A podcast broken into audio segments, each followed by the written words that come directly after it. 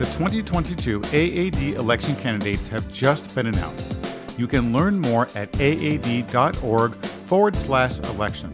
As part of Dialogues in Dermatology's special election series, election correspondent Dr. Mona Sadeghpour interviews this year's president elect candidate.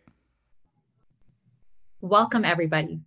I'm honored to be joined here today by Dr. Seemal R. Desai, this year's president elect candidate.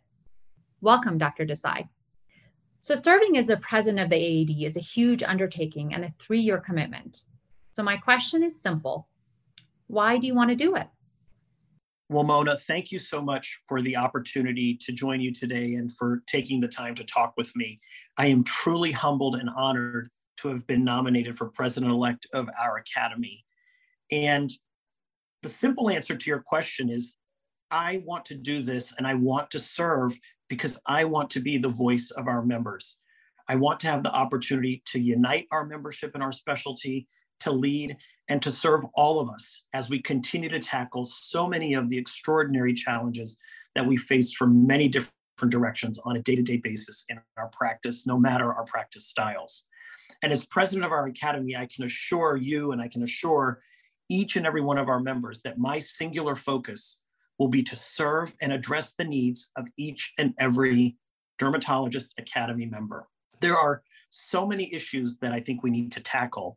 And I want to just share with you a couple of the important ones.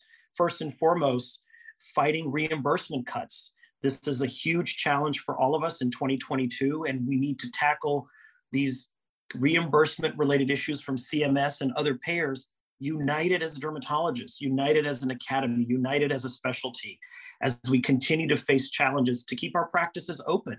And this affects not only people like me who are in the trenches in private practice, but all of our colleagues in academia, in group models, in solo, whatever you have.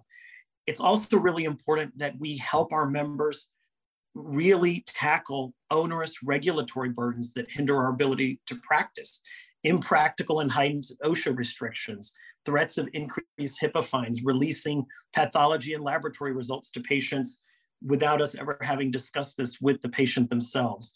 And tackling all of these health system hurdles that we face, like the iPledge changes and step therapy and rising costs of medications, I am confident that we, united as an academy and as dermatologists, can overcome so many of these so that we can really enjoy and provide our patients with the care that we all strive to do. As president of our academy, my role and duty will be to always put the needs and desires of my fellow dermatologists above the needs and desires of myself.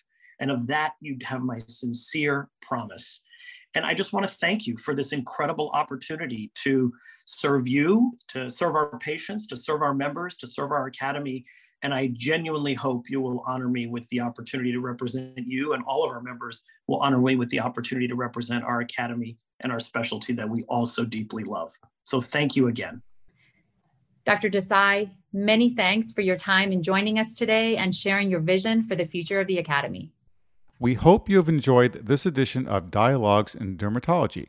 This is Todd Schlesinger, your editor in chief.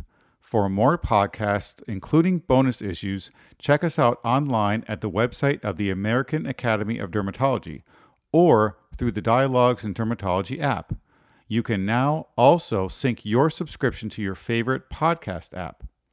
New podcasts are released each week in addition to our monthly JAAD podcasts. We hope you enjoy these new options for listening to dialogues and the increasing content for your listening pleasure. Thank you.